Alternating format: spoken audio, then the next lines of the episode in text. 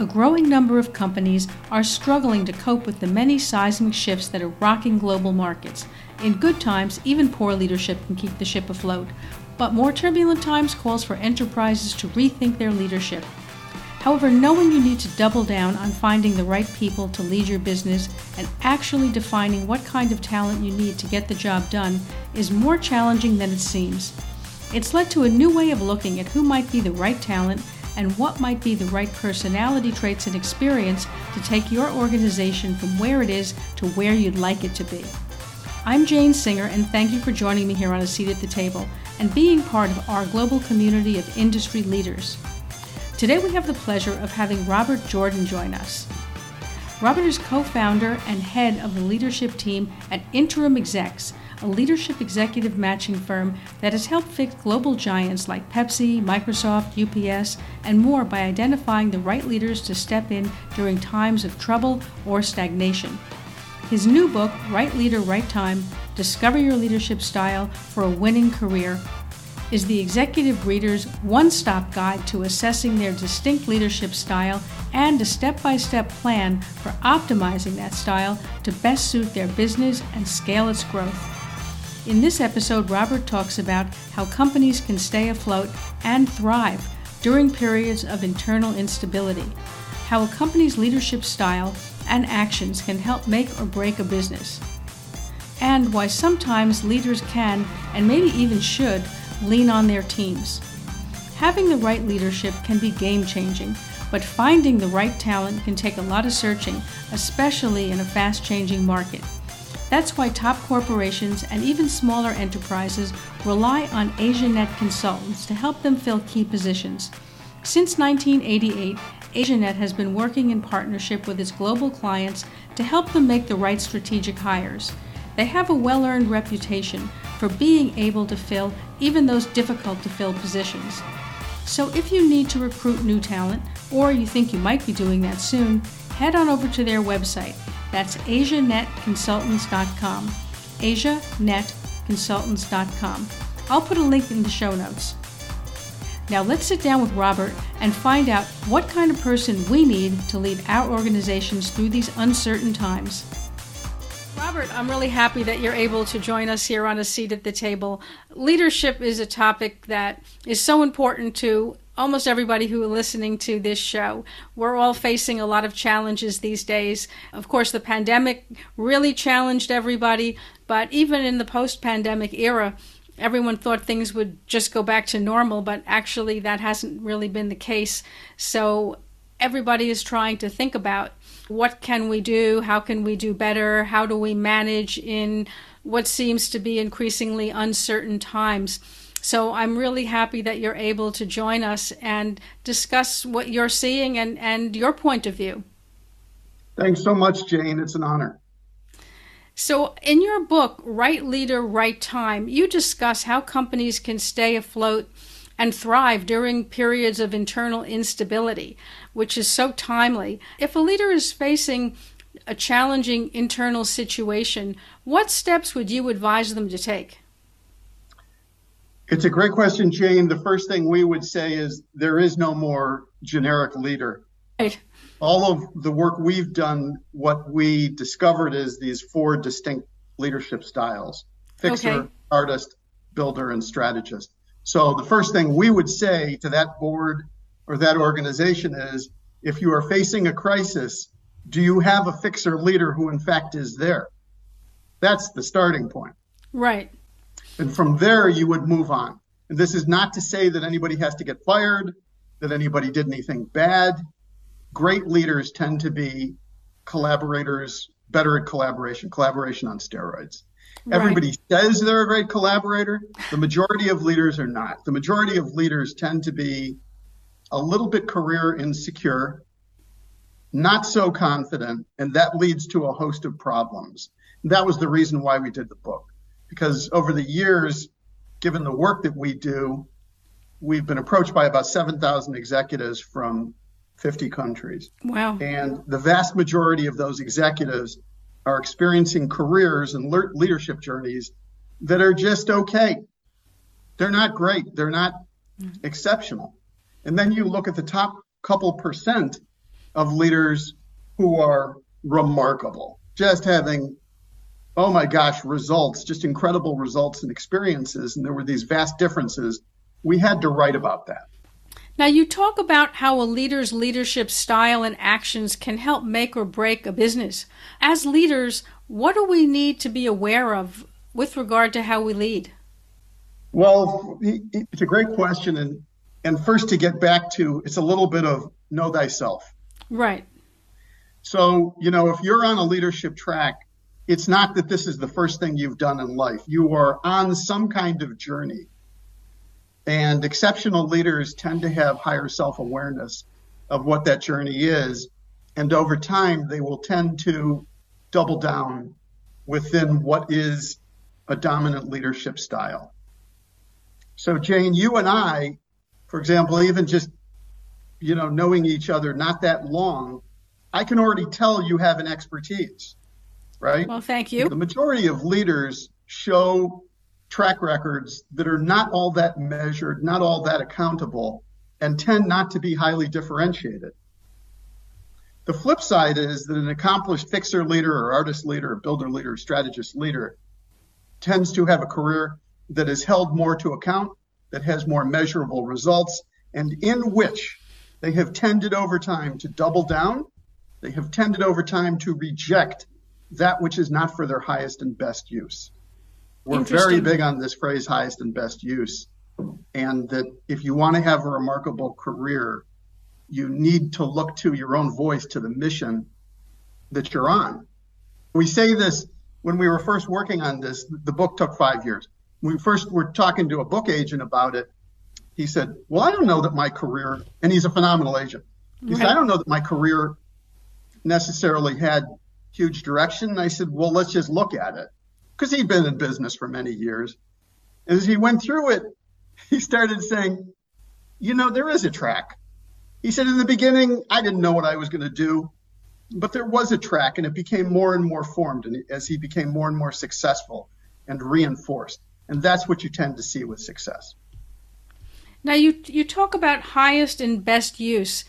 Can you tell us a little bit what you mean by that? Take us a little deeper into that. Highest and best use. You know, some people could object to the phrase, but it kind of, Jung or Freud, they said, you want to boil down life. And it's two things. It's love and it's work. And that the greatest human expression is, is can you get better at love and loving relationships and, and meaningful work? Right. This thing that will absorb you and captivate you. And, and uh, I've been in a particular field now, and it dawned on me the other day that it was twenty-five years. I run a company called InterimExecs. And at some point it was like, oh my God, I've become committed. Like this has become my calling, and it has nothing to do with the money anymore. Right. It's just that there's this mission that, you know, as long as I get to be around, I just have to keep on doing this and expressing it.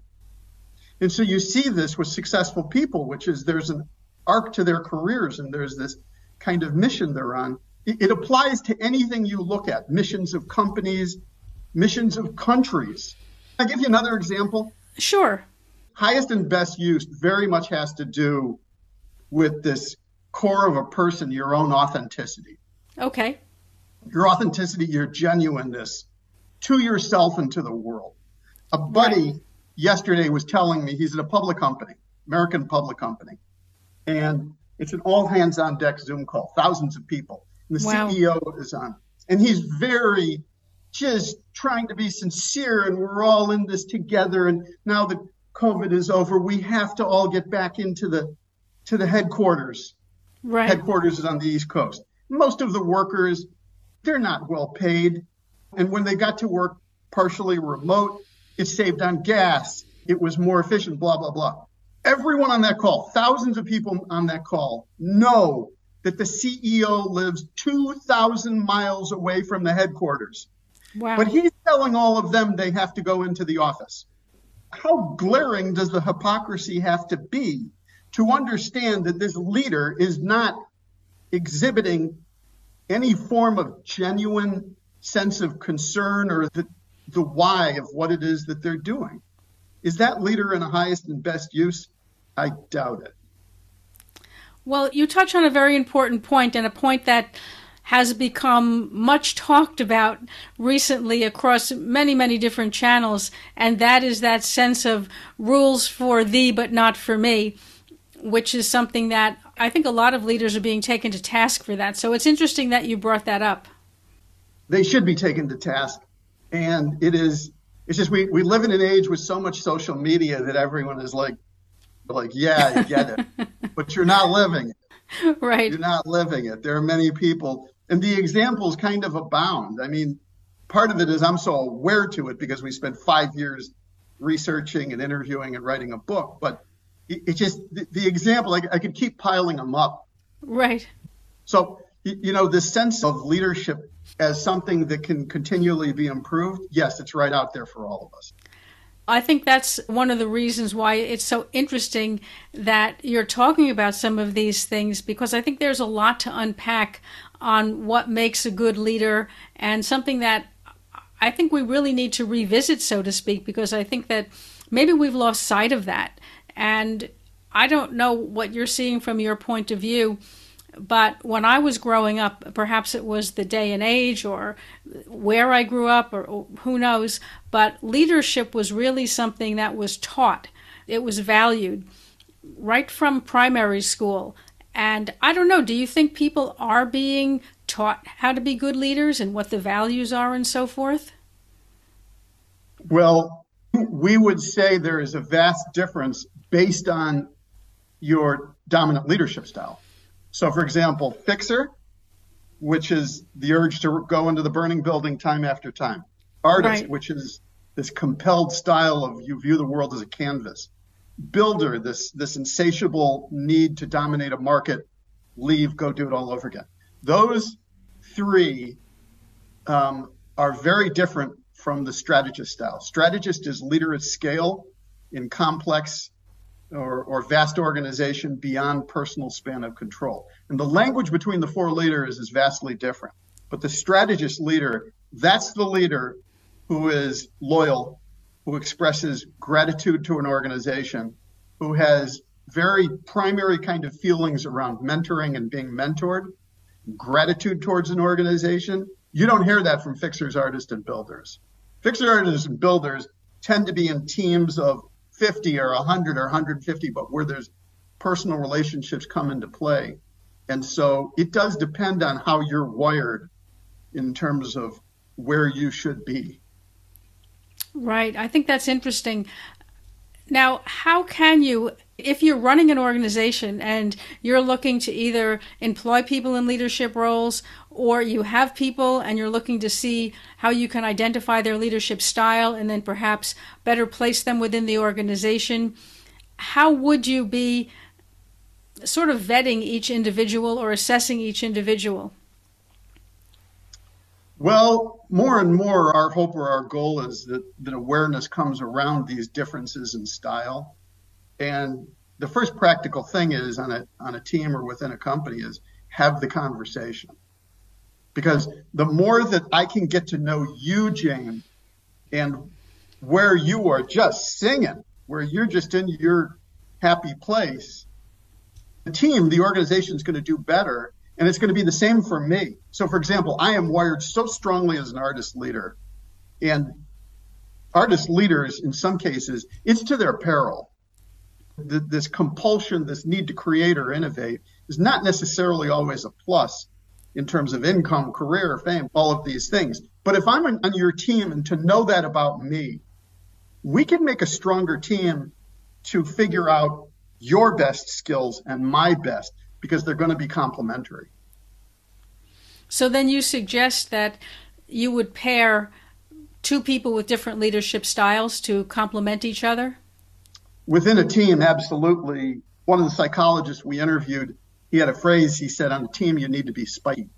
And what he meant by that is if you looked at a graph and it had one hundred traits, qualities, abilities, descriptions of things you needed from, say, ten people on a team, no one is great at everything. Right. I'm not going to be spiky across a range of everything. But I can be accretive. I can contribute to the team if I have my own set of spikes and you've got your set of spikes. And and more and more, I think what it points to is, is that those managers or leaders in the team, they have to be accretive too. Because the more that technology comes into play to take care of routine things, the more that A I comes into play in the workplace. A manager who is simply sitting around saying, how you doing today? What, what are you working on? Right. That's a base level thing that many companies is outmoded, irrelevant, unnecessary. And so that leader, they have to be accretive on the team too. One of the leaders we interviewed for the book was a senior manager at Google, and he ran a team in the hundreds, which is big for Google. Now, if you think of Google, they're relentlessly automating. His team, hundreds of people, charged with a mission to obsolesce themselves every eighteen months. Wow. That they would take a human task and they had to figure out how to automate it. But it was not that Google had this, this desire to say, thank you, you're all out of a job. That's not what they would do. Success was that you have to be confident enough, build the solution to automate, and you will all move on to other mm-hmm. projects. That's a radically different way of thinking about work and teams and success than used to exist. Yeah, absolutely. I think it is. It's a very bold move, and it takes a tremendous leap of faith to get on board for that. But you're right, it, it is the way forward. So especially as technology, as you're pointing out quite rightly, is taking over a lot of those repetitive tasks. You mentioned that there are times when leaders can, and maybe even should, lean on their teams. What might those situations look like, and, and what boundaries should leaders keep in mind so that they still retain their role as a leader? It's a great question. We had a set format. We interviewed a lot of leaders for the book, and th- there was a set format, and at a certain point we talked about the thesis for the book, these four leadership styles: fixer, artist, builder, strategist. And the reactions, and we knew how most of those people were wired. And so, for example, it would be common to hear strategist leaders. These are people in charge of organizations, complex, thousands of employees. And most of those strategist leaders would say, you know, as you're saying this, I have played different roles, and we're all combinations of style. Any successful leader, we're not trying to pigeonhole into one.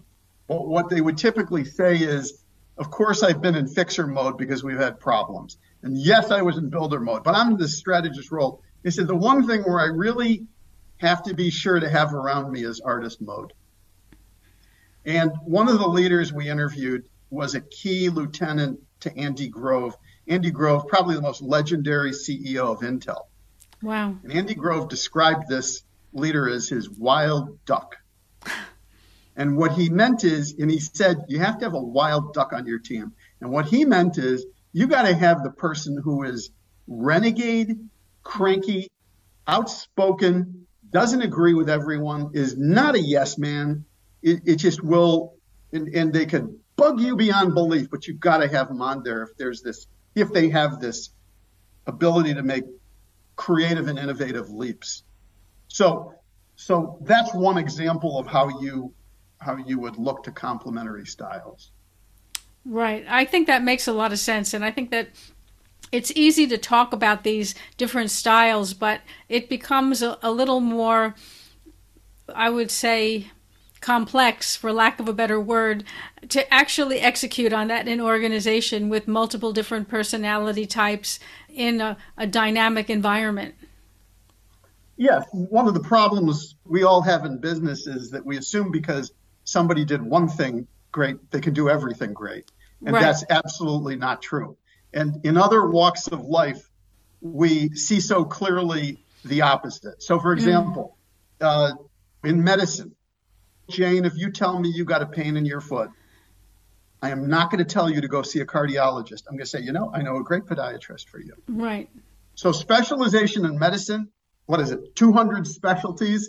And the end result is, you know, increases in longevity and, and health and fitness. And there is that specialization, which makes sense. Law. Law is not just one thing. If you need to go to court, well, I'm recommending a litigator to you. I am not recommending maritime or patent or, right. or uh, family law. It just, and yet in business, it's still so undifferentiated And um, we need to get past that.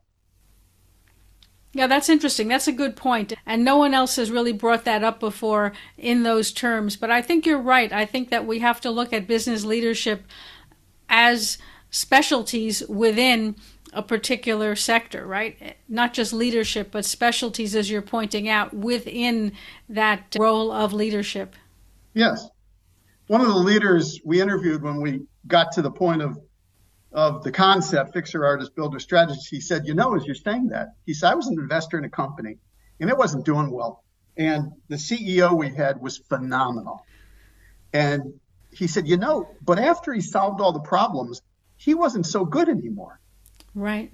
And I was like, well, you know, one, we have a quote in the book from one of the leaders. He said, you know, if I put a fixer into my company, one of my companies, and it's not broken, he'll break it. Just so we can think. Now, if you're not a fixer leader, I would think that's an insult. Just right. For fun, as we were doing the interviews, a, a number of the fixer leaders interviewed in the book, we told them that quote. I thought, are they going to curse me out? Are they going right. to hate that? Right. To a man and woman, they said, well, what's the matter with that? Maybe oh, it needs to be broken. And, and I thought, oh, my God, you are all so wired to your own style. Right. But to know that is is very freeing and mm. confidence building, and to just know, put yourself into your highest and best use. Right. I think that's a very good point. Well, Robert, you shared so many interesting things and you've brought a lot of interesting points to the table. How can how can people connect with you? I think a lot of people would love to be able to read your book. I think people would love to be able to connect with you. Where can we find you? Thank you, Jane. I can be reached at interim execs dot com. Okay. And we're also launching a free, Fixer Artist Builder Strategist is, okay. We're launching a free three-minute assessment, Fab's Leadership Assessment, at right leader dot com. Okay. Well, I'm going to include all those links in the show notes. And I want to thank you so much for joining us. I've learned a tremendous amount from speaking with you. I think everyone listening to this probably has too. Thank you, Jane. It's been a pleasure. A big shout out to our sponsor, Asianet Consultants. Asianet is a specialist in recruiting top talent in Asian markets. Since nineteen eighty-eight, Asianet has been working in partnership with its global clients to help them make the right strategic hires. They have a well-earned reputation for being able to fill even those difficult-to-fill positions. To learn more about how Asianet Consultants can help you find the best talent, check out their website at Asianet Consultants dot com. That's Asianet Consultants dot com. Thank you for joining me here on A Seat at the Table. If you enjoyed this episode or learned something from it, I'd love to hear about it. If you'd like to support the show, please hit the subscribe button. And if you can take a minute to leave a review on Apple Podcasts or other channels, that would be fabulous. And check out our podcast website, where you can find all of the episodes of A Seat at the Table and Launch to Legendary. That's seat podcast dot com. S E A T podcast dot com. And if there's something you'd like to share, ideas, suggestions, or comments, please feel free to reach out. I would love to hear from you. Thank you again for joining me here today and being part of our professional community. I'm Jane Singer, and I'll see you in the next podcast.